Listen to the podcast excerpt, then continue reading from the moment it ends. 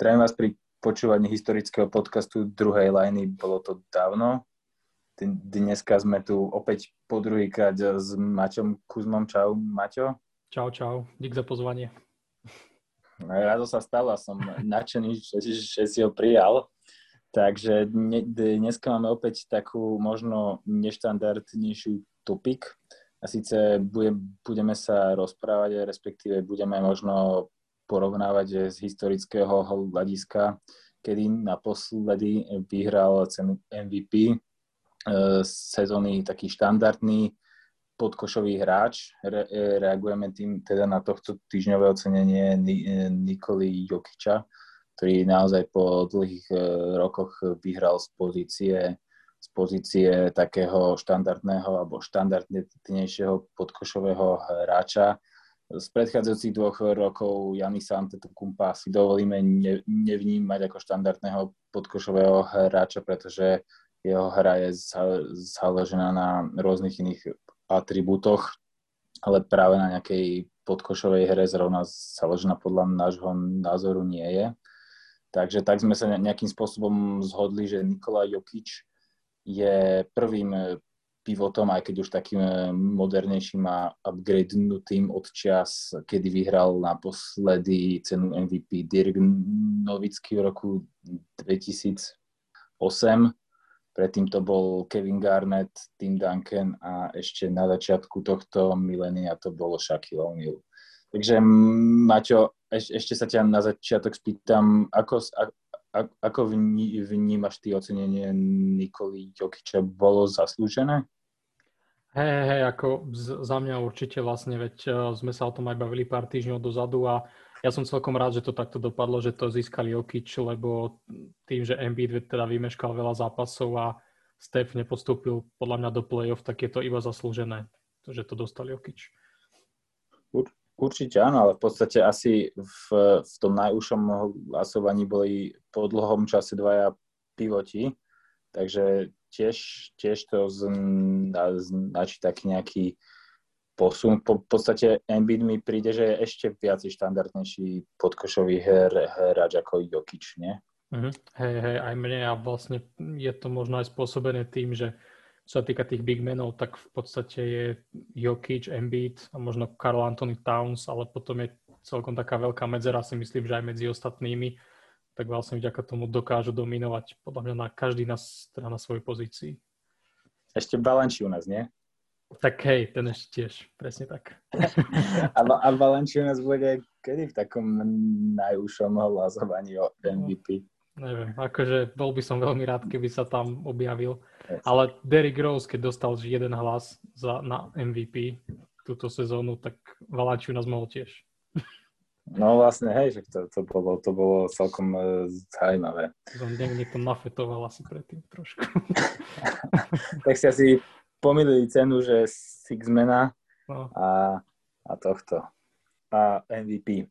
No každopádne, takže ke, keď, sa, keď si to porovnáme, tak uh, v roku 2000 8 vyhral naposledy cenu práve Dirk Novický, takže on v podstate tiež nebol úplne klasický taký ťa, ťažko tonážnik, to, ktorý akože sa presadzoval hlavne svojimi telesnými zdatnosťami, ale obdobne ako i Jokic mal podľa mňa vysoké basketbalové IQ, mal dobrú strelu a bol akože taký, taký veľmi šikovný, mal dobrý footwork Takže ako by si porovnal hru v tom čase Dirka Novického a túto sezónu Nikoli Jokiča? Mm-hmm. Tak podľa mňa Dirk by sa dal viac menej opísať ako ten taký stretch forward, ten jeden z takých možno najvýznamnejších za posledných 15-20 rokov. A v, ne, ja, akože najväčší rozdiel, ktorý možno ja vnímam, je, že podľa mňa Dirk bol viacej taký ako taký scorer, alebo ako by som to nazval, taký útočnejší a Jokic mi príde taký, taký v prvom rade playmaker, aj keď vie samozrejme skorovať veľmi dobre. Mal 26 bodov na zápas, čo úplne super a vie strieľať viac menej z hocikade, ale pr- primárne mi príde ako skôr playmaker teda. Mne, mne veľmi obdobne ešte mi možno prišlo, že Dirk Novický mal o niečo lepší footwork v porovnaní s Jokičom, lebo tá Jokičová hra nie je možno až tak založená na tých stepoch, ako mm-hmm. teda obchádzal tých eh, hráčov. Možno skôr bol založený na tom, že otočka strela alebo prihrávka alebo strela cez hlavu. Aspoň tak som ja som nevnímal nejaký zásadný ten jeho footwork, ale možno som si to iba nevšimol. Povedz ty, ako si to vnímal. Hej, akože môže byť, že Dirk Novický má trošku lepší a v podstate tak on sa aj preslávil tou svojou takým fadeawayom z jednej nohy v podstate, čo to potom začali kopírovať všetci a Lebron to robí v podstate doteraz. Takže, aj no. Presne, presne tak. Ešte možno s tým rozdielom, že podľa mňa Jokic dával alebo teda mal, mal viacej asistencií, alebo bol možno takým, takým možno, že aj, aj rozohrávači sa na neho viac fokusovali, neviem, či, či to vnímaš tiež obdobne, alebo aj Dirk bol rovnako zásadný playmaker pre svoj tým?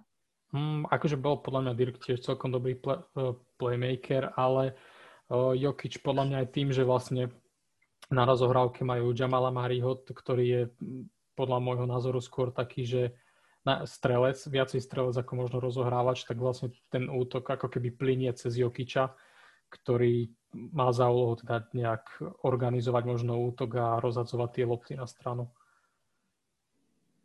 A čo sa týka, čo sa týka obrany, napríklad na strane Dirka Novického a na strane Nikoli Jokiča, tak nie je asi úplným tajomstvom, že Jokic nepatrí medzi vyhlásených eh, obrancov, tak eh, Novického si vnímal ako lepšieho defenzívneho hráča? Hmm, akože nevnímal by som ich aj, že úplne ako možno stoperov, ale akože svoju úlohu si akože odrobia. Není to nejaký Rudy Gobert a myslím si, že ani od Jokiča nemôžeme očakávať už uh, nejaký def- defenzívny hráč roku, že z neho bude, ale na druhej strane to, čo urobia v útoku, si myslím, že to až tak nevadí. Presne, presne tak. On je, on je presne ten typ hráča, ktorý tie svoje obrané minusy dokáže, dokáže e, vykryť ofenzívnymi e, schopnosťami. Takže ďalším porovnateľným MVP podkošovým hráčom bol naposledy Kevin Garnett, v roku 2004, keď ešte oblikal dres Minnesota Timberwolves. Garnett sa túto MVP sezónu sa, zakončil s premerom 24 bodov, 5, 5, dosko, 5 asistencií a 13 doskokov. To sú v porovnaní s Jokičovými číslami z tejto sezóny Doskokov mal viacej, ale asistencií aj bodov mal, mal menej. Myslíš si, že v tom období, keď, keď Garnet dosiahol na MVP, bolo ťažšie alebo ľahšie sa individuálne predsadzovať na podkoši pre, pre podkošového hráča. Teda vieme tiež, že Garnet nebolo štandardné C, bol primárne PF, ale tiež e, v mnohých zápasoch alebo v mnohých okamihoch e, zápasov hrával, hrával e, na peťke. Mm, ale hej, akože to je taká zaujímavá myšlienka celkom, lebo v podstate to boli ešte tie časy, keď sa hrávalo na pomerne akože veľkých centrov, aj silných a v podstate aj, 5, aj štvorka, aj peťka boli v podstate ako keby big meni, ktorí boli hlavne teda mali skorovať vlastne blízko pri koši tým, že v podstate tá štvorka, ako bol Kevin Garnett, viac menej už ako keby zanikla v, teda v dnešnej NBA.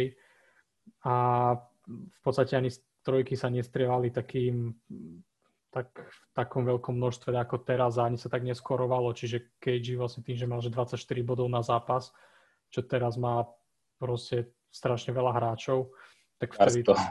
No a vtedy to bolo proste niečo, že wow. Áno, ale ešte, ešte možno na porovnanie e, hry týchto zatiaľ Jokiča, Novického a Garneta, tak si myslím, môžem povedať, že Joki, uh, Jokic aj, no, aj, no, aj Novicky boli takými pomerne štandardnými strelcami za, za tri, napriek tomu, že boli pivoti a Garnet až takým štandardným strelcom za tri body nebol, si myslím. Uh-huh. Tak som vnímal. On mal keď aj strieľal z C3.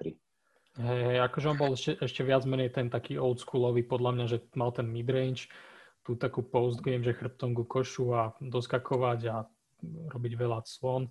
A podľa mňa dosť dobrý play, playmaker, na čo sa možno zabúda, podľa mňa. Áno, akože Garland bol tiež veľmi inteligentný, ale Jokic si myslím, bol o niečo, akože čo sa týka hry mal možno trošku vyššie také IQ, IQ, čo sa týka tvorby hry, pretože Garnet, aspoň teda, neviem, či úplne v Minnesota, ale ani v Bostone podľa mňa ne, nemal takú pozíciu ako napríklad Jokic, že od, od neho bola závislá tvorba aj ofenzívy bez ohľadu iba na, na, na zakončenie, ale v zásade každá jedna lopta v útoku v hre Denveru ide podľa mňa v súčasnosti cez Jokiča pri, pri Garnetovi to tak e, nemuselo byť, pretože po Bostone mal okolo seba e, výborných e, playmakerov, Minnesota nemal skoro nikoho, takže to je jedno. Ale, ale, ale, čo, ale ešte potom taký rozdiel medzi Garnetom a Jokičom je po, možno práve v tej obrane, pretože vieme, že KG bol aj obranca roka, bol na, na, naozaj taký veľmi tvrdý, trash talker, naozaj veľmi nepríjemný obranca. Jokic je taký... Jokic určite není trash talker, malo kedy mu dôjdu nervy, čo sa akože cení, keď minulý rok si pamätám vo finále konferencie, že mu párkrát došli nervy, keď ho tam Howard trošku provokoval ale každopádne Garnet je naozaj taký tvrdý defenzívny hráč, zatiaľ čo Jokic miestam je v tej obrane taký maslovejší.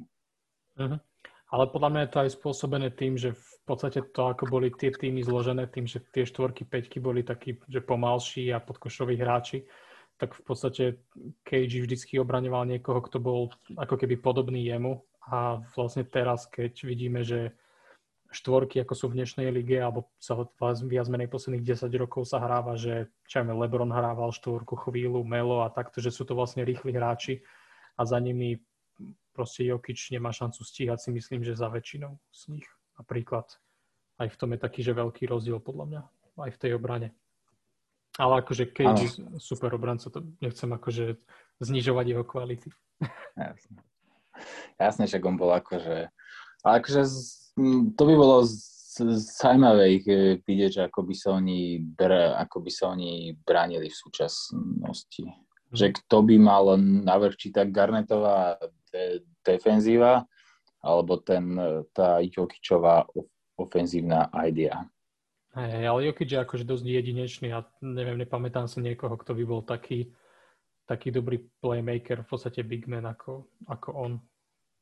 Presne, o ňom, o ňom sa už v podstate dlhšie ho, hovorí, že je to rozohrávač v tele pivota. Mm-hmm. A na, naozaj je to akože podľa mňa obdivuhodné, aký spravil Jokic e, progres oproti, dajme tomu, ešte dva roky dozadu, keď akože bol šikovný, ale mal akože podstatnú nadváhu aj na tých majstrovstvách sveta 2019, keď Srbsko hralo, tak tam hral podľa mňa otrasne.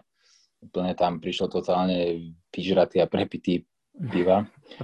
Ale úplne teraz akože výrazne schudol a proste stal sa z neho MVP. Ešte na porovnanie zo všetkých týchto her, uh, pivotov, tak Jokic bol na nižšie draftovaný. On bol v podstate draftovaný z prvého kola, uh, sorry, z druhého kola a zatiaľ čo vše, všetci týchto, ktorých sme u, uvádzali, bol teda Duncan, čo bol jednotka draftu, Garnet, uh, Novický a Šak, čo bol tiež jednotka draftu, tak boli draftovaní veľmi vysoko.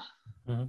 Vlastne to aj pár týždňov dozadu kolovalo po internete to také video, že vlastne keď Jokic bol draftovaný, tak ako vždycky ti ukazujú v telke, vieš, na ESPN, že koho draftujú, tak ti tam ukážu, že jeho úspechy a všetko. A keď bol Jokic, tak iba on reklamu na Taco Bell tam, tam dali. A nič. Ako to... No akože naozaj toto je po, po, podľa mňa taký akože zaujímavý MVP prelom a je to naozaj také podľa mňa, som povedal, je to taká mm, zaujímavá, sympatická história, že proste aj pre takých tých e, amerických fancy fanúšikov, že v podstate úplne e, hráč draftovaný takmer v stoke sa proste dostal do MVP. Hmm. A teraz za, e, posled, za posledné roky Európania preberajú kontrolu. Teraz Janis, dva, one dvakrát MVP, teraz no, Jokic. Teraz. O chvíľu Dončič bude. No, Dončič má k tomu akože veľmi príjemne našľapnuté. Myslím si, že na budúci rok, pokiaľ si udrží tieto, tieto priemery. Mm-hmm. Hej. Určite. Ale akože naozaj je, to zaujímavé, že, že Big Meni skončili najvyššie v tom uh, hlasovaní. Takže ono v podstate, myslíš si teda ty, že Big Meni majú uh, také, že veľmi potrebné zastúpenie v lige, akurát si musia, mu, musia výrazne prispôsobiť alebo upgradenúť ten svoj uh, repertoár herný alebo tie také herné skills. Uh-huh. Hej, akože po, podľa, mňa, podľa mňa áno, lebo stále je to šport ako pre vysokých, ako sa hovorí v úvodzovkách a vždycky potrebuješ big mana podľa mňa a vlastne ja som sa aj teba chcel spýtať, že či si myslíš, že vlastne teraz Embiid a Jokic boli v MVP konverzácii, pretože ako keby málo takých, že all-star big menov vlastne v lige, kvázi? Akože na jednej strane by som povedal, že áno, ale zase nechcem tým akože uraziť iných eh, big menov, ktorí sú v lige, ale zase naozaj, keď sa keď sa pozrieme na rozloženie bigmenov v eh, ostatných tímoch, akože nepočítame Janisa, nepočítame ani ADho, tak eh, podľa mňa tá konkurencia na 5 je taká, že naozaj je Jokic s Embiidom eh, vyčnievajú. Myslím, že Jokic je podľa mňa naozaj je viacej smart hráč ako, ako Embiid, je podľa mňa rozumnejší, je rozvážnejší, viacej tvorí hru, má viacej asistencií, zatiaľ čo podľa mňa Embiid je fyzicky oveľa silovejší, alebo nie, nie oveľa, ale o niečo, sil, o niečo silovejší ako Embiid. Zaujímavé je porovnanie strelby zvonku, prípadne z H3, pretože mám pocit, že Embiid začal strieľať trošku menej pod e, Riversom z H3. Teda akože nestrieľal podľa mňa až tak veľa z, z H3, ako strieľal pod uh, Bretom Brownom. Zatiaľ, čo Jokic podľa mňa strieľa každú sezónu o, o niečo viac, ale myslím si, že naozaj akože je málo takých pivotov v lige, ktorí sa aj napriek svojmu telu a teda takej tej svojej big, bigmenovskej výška, big, bigmenovským eh, eh, rozmerom adaptovali na takú hernú použiteľnosť ako práve i Jokic a, a Embiid, pretože obidvaja sú v podstate asi najväčšími hviezdami svojich tímov, ktorí keď nehrajú, tak je to citeľné. Aj presne a vlastne aj podľa mňa celkom výhodu majú z toho, že veľa tímov sa snaží hrať napríklad small ball a v podstate keď hráš s nízkymi hráčmi, tak na takého Embida nemáš odpoveď v obrane. Čiže z toho obidvaja ťažia. Ale ešte, ešte akože teraz trolinku možno od, odbočím do posledného z eh, jedného zápasu, čo bolo Clippers a, a Dallas.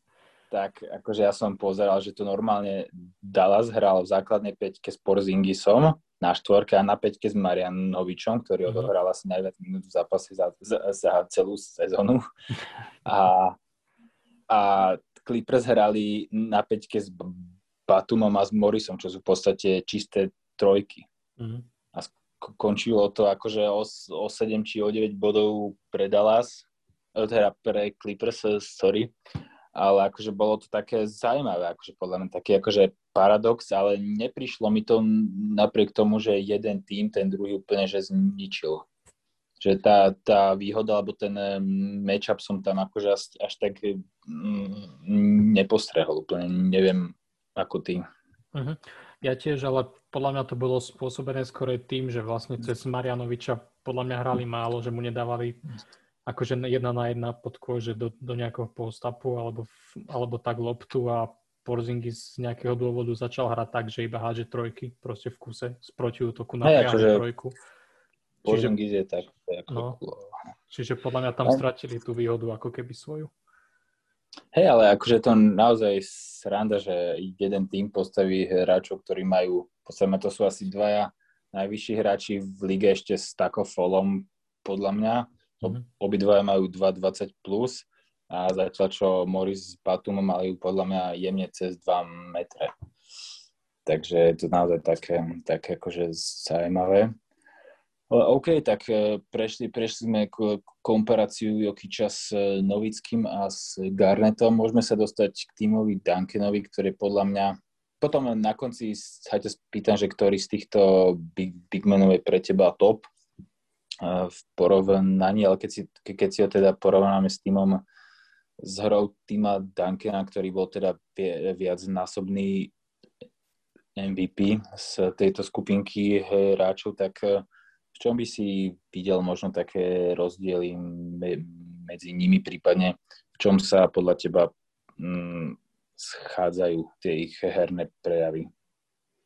Mhm, no tak eh, podľa mňa najvä, najväčší rozdiel je presne tá hra na perimetri, že Duncan bol viac menej ten taký, že úplne oldschoolový, on trojky, akože nepamätám Málo si, že by som ho videl, hej, že hádzať. A, a dal aj víťaznú nejakú alebo vyrovnávaciu. Hm, aj akože má, má, že pár, ale to bolo tiež, že iba raz za čas. tak keď teda cez sviatky dáke si doprial. A, hej.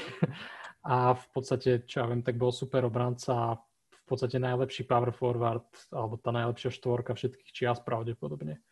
Čo týka úplne, že skill bol, tá technika úplne niekde inde ako veľa ostatných hráčov. Áno, on bol, ale tiež sa podľa mňa vyznačoval dobrým e, footworkom, ako to bolo aj v prípade Novického.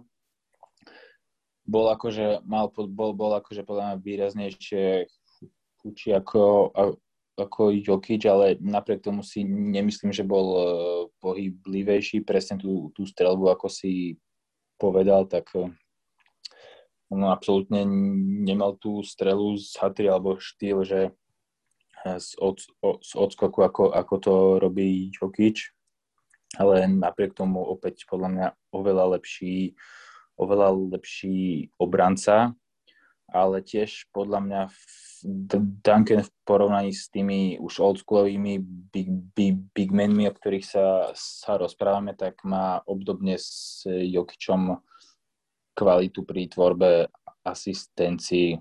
A tiež podľa mňa tá ofenzíva Spurs bola v dosť veľkej miere, nie si síce až tak ako Denver, ale podľa mňa v dosť veľkej miere bola závislá od neho a v podstate útoky tiež išli pravidelne cez neho, že dostal loptu dole a ďalej ju, ďalej ju di- distribuoval. Takže, takže v, v, v tom po, po, podľa mňa sú nejaké spoločné ich, ich herné prejavy, obidva sú MVP, akurát teda Jokičov Jokič ešte stále nepostúpil do finále NBA tento rok. Neviem, či sa mu to podarí, pravdepodobne asi nie. Uvidíme, čo ostatné e, roky, či nadviaže nás aspoň z časti na takú úspešnú sagu, ako realizoval tým Duncan Spurs. No, uvidíme. Teraz ich potrapili zranenia, ale snáď budúcu sezónu teda. A akože zranenia tento rok trápia inak asi každý, každý tým. Uh-huh. Fakt to... No, málo oddychu bolo medzi onými, sú nestihli zregenerovať všetci. Hej, akože podľa mňa tento rok možno nevyhrá ani najlepší tým, ale vyhrá najzdravší tým. Môže byť. Alebo ten, ktorý sa dal na, najlepšie zdravotne to dokopy. Akože to trošku odbačame, ale keď si zobereš finalistov konferenčných z minulého roka, tak jediný Denver ešte hrá, ktorý má tiež kopec zranených a je v súčasnosti na Prahu vy, vypadnutia. Mhm. Takže, takže no. niečo na, na tom asi bude. A v podstate, hej, aj keď si zoberieš tak za radom, keď je, že proste Utah Conley je zranený, v Denveri je Mari zranený a čo Phoenix nehral, oni hrali iba v Bubline, čo 10 zápasov a nič, nič. A aj okrem... napríklad aj a Harden, čo bol železný muž, tak mm-hmm. tiež ohral s Houstonom minulý rok pomerne dl- dlhú sezónu a neobvykle je zranený už druhýkrát hamstringom. A Embiid vlastne tiež kolená má čo meniskus a ešte, ešte na druhej nohe niečo. Všetci vlastne a Brooklyn, Katie nehral kvôli vlastne tej achilovke v podstate, Kyrie tiež nehral. Tí to teraz ťahajú. Hej, ale oni si, oni si to odbili asi v tej prvej polke sezóny, ale teraz hrajú super. Uh-huh. A to je ako, že ničia to Milwaukee, to je, to je, to je Ale tak... U, uvidíme ešte. Milwaukee ešte otočí. Ja, ja, ja kúkam, že A tak dobre, nebudeme brať content z najbližšieho podcastu, tak eš, eš, ešte môžeme ešte môžeme porovnať Jokičovú hru so Šakom, ktorý je najodlišnejší z tých hráčov, s ktorými sme doteraz Jokiča porovnávali, pretože však je naozaj taký ten úplne akože oldschoolový, ťažko tonážny pivot, ktorý sa e, presadzoval primá, primárne hla, hlavne svojou váhou a, te, a telesnými e, rozmermi. Čiže tiež to tak vnímaš? Hej, akože podľa mňa Šak je úplný naj, väčší rozdiel hráča, akého vieš Kiokičovi spraviť. To je, to je úplne, že všetko, čo Šak nerobí, robí Jokič, alebo nejak naopak. To sú úplne tak, o, tak odliš, odlišné štýly, že však je iba nejak taká, že brutálna sila podkušová a Jokič mi príde skoro taký, že taký, nie že technický, ale taký, že skôr preniká, ako keby sa mal proste pretláča s niekým a tak, tak takticky trošku hra. A nehovoriac o tom, že presne tie trojky a možno trestné hody a, a všeobecne akože playmaking a tak. A, ale však zase na druhej strane je, že super silný a k nemu nemáš proste žiadny matchup na svete, hádam. No presne, viete, však v tých uh, najlepších uh, rokoch, kedy prestupoval z Orlanda a hral v Lakers, tak jeho vtedy nevedel ubraniť nikto. Keď zase však on bol trikrát MVP v finále, ale MVP sezóny bol iba raz v tej sezóne 99 2000, potom sa mu to už e, nepodarilo.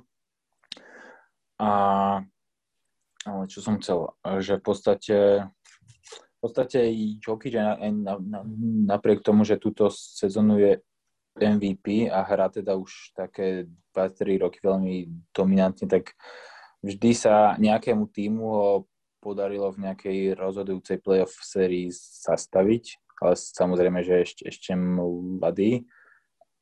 A napriek tým rozdielom so Šakom, ktorého hra, teda ako sme sa zhodli, bola založená hlavne na, na tom uh, fyzickom aparáte, tak uh, jeho proste niekoľko rokov po sebe v playoff sérii nevedeli zastaviť vôbec.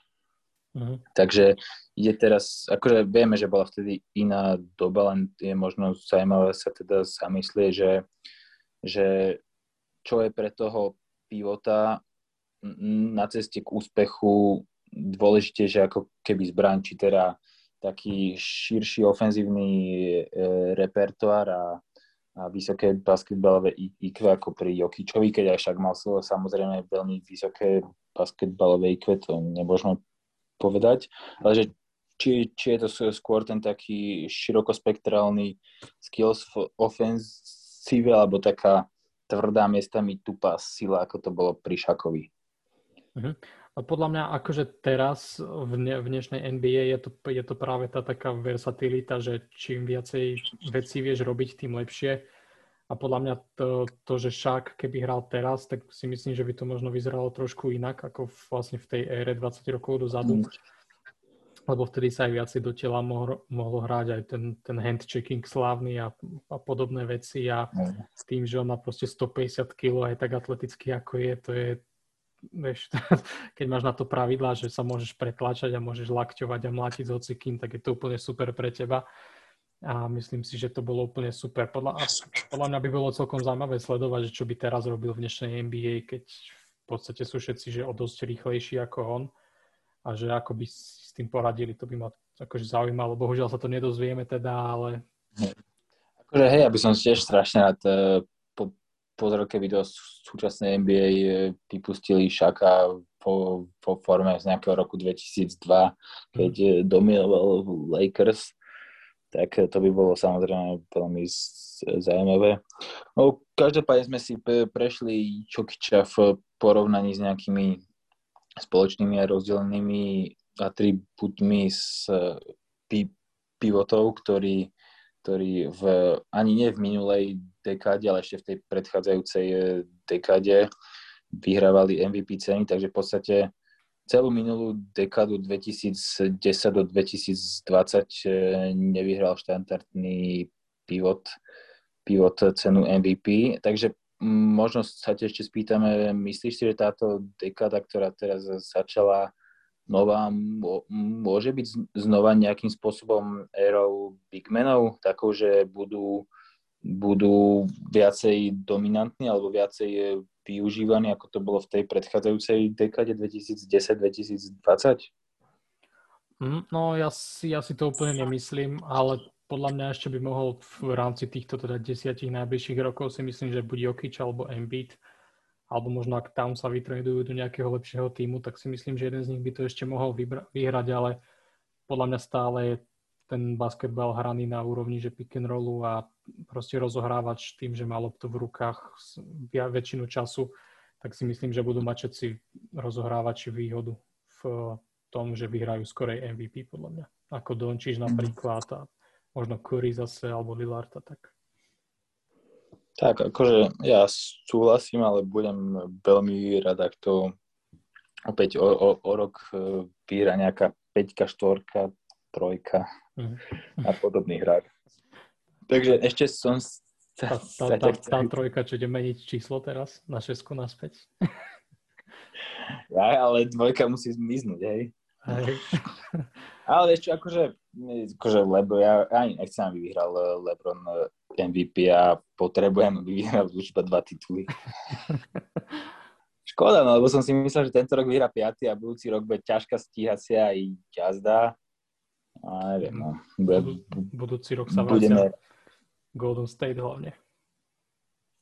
A tak akože to uvidíme zase ešte poskromne. poskromne. Ale však akože o, o toto bude akože zaujímavejšie a možno to bude mať ťažšie aj, aj Denver práve preto takýto MVP hráči.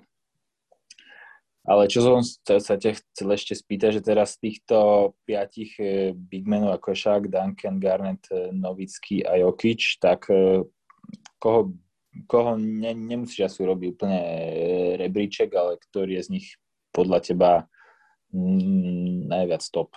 Môže iba subjektívne. Uh-huh. No, ja by som povedal asi, že tým Duncan zrejme. Tým, že vlastne on je najlepší na svojej pozícii zo všetkých čias, tak by som to dal asi jemu. Aj keď, neviem, napríklad teda v dnešnej NBA, či by sa teda uplatnil až do takej miery ako v tom, ako v tom svojom čase. Ťažko povedať, ale keď je najlepší na svojej pozícii, tak pre mňa je ťažko vybrať niekoho iného. Presne, akože ja, ja súhlasím, tie, tie, tie, tiež by som si vybral asi Duncana väčší o tom to, že z nich piatich je najúspešnejší, najúš, najúspešnejší asi čo sa týka aj individuálnych ocenení, aj, aj tímových ocenení, má z nich e, najviac e, titulov.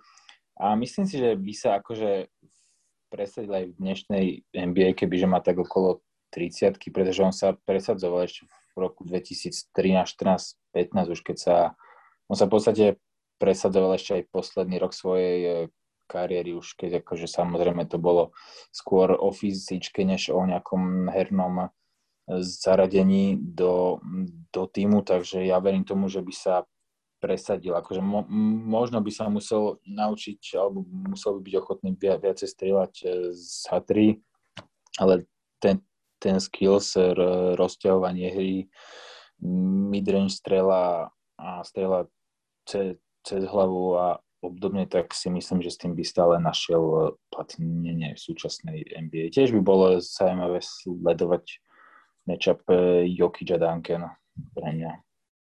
Máš, máš ešte niečo k tejto bigmanovskej komparácii v kontexte MVP ocenenia? O, nie, to je asi, asi všetko sme povedali, si myslím. Tiež si myslím, takže budeme ale samozrejme radi za akékoľvek vaše feedbacky, prípadne otázky a pripomienky k tejto komparácii. Takisto budeme radi, keď nám dáte spätnú Facebook, či sa vám tento druh e, podcastu páčil a či by ste si radi v budúcnosti vypočuli aj obdobné podcasty, podcasty na tento štýl. Takže Maťo, ja ti ďakujem pekne za účasť a za tento špecifický to, talk. Ja ďakujem za pozvanie ešte raz. Takže ešte, ešte, ešte raz ďakujeme, že si tu bol a vy ďalej počúvajte a sledujte druhú lineu, či už na Facebooku, na Instagrame, na ostatných eh, pla, pla, platformách a všetky ostatné druhy podcastov, ktoré produkujú a produkujeme, či už je to štandardný útorkový, prípadne víkendový podcast. Tento týždeň vyšiel aj Coach Carter v sukni, tak si vypočujte. A samozrejme aj bolo to, bolo to dávno. Keď budete chcieť sledovať playoff NFL a NHL, tak kúknite aj The Main Podcast. Pozdravujeme a tešíme sa na spätnú väzbu. Čaute. Čaute.